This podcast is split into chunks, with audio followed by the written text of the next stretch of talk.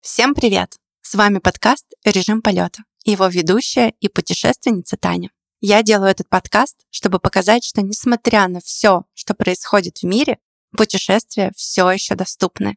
Путешествия расширяют границы не только физические, но и ментальные. Ты уезжаешь одним человеком, а возвращаешься другим. Это настоящая инвестиция в себя. Благодаря путешествиям ты изучаешь мир, историю, культуры, религию, людей и самого себя. Путешествия лишают тебя дара речи, а потом превращают в лучшего рассказчика. Это смело можно сказать обо мне и моих гостях. Включайте режим полета и отправляйтесь в удивительные путешествия со мной.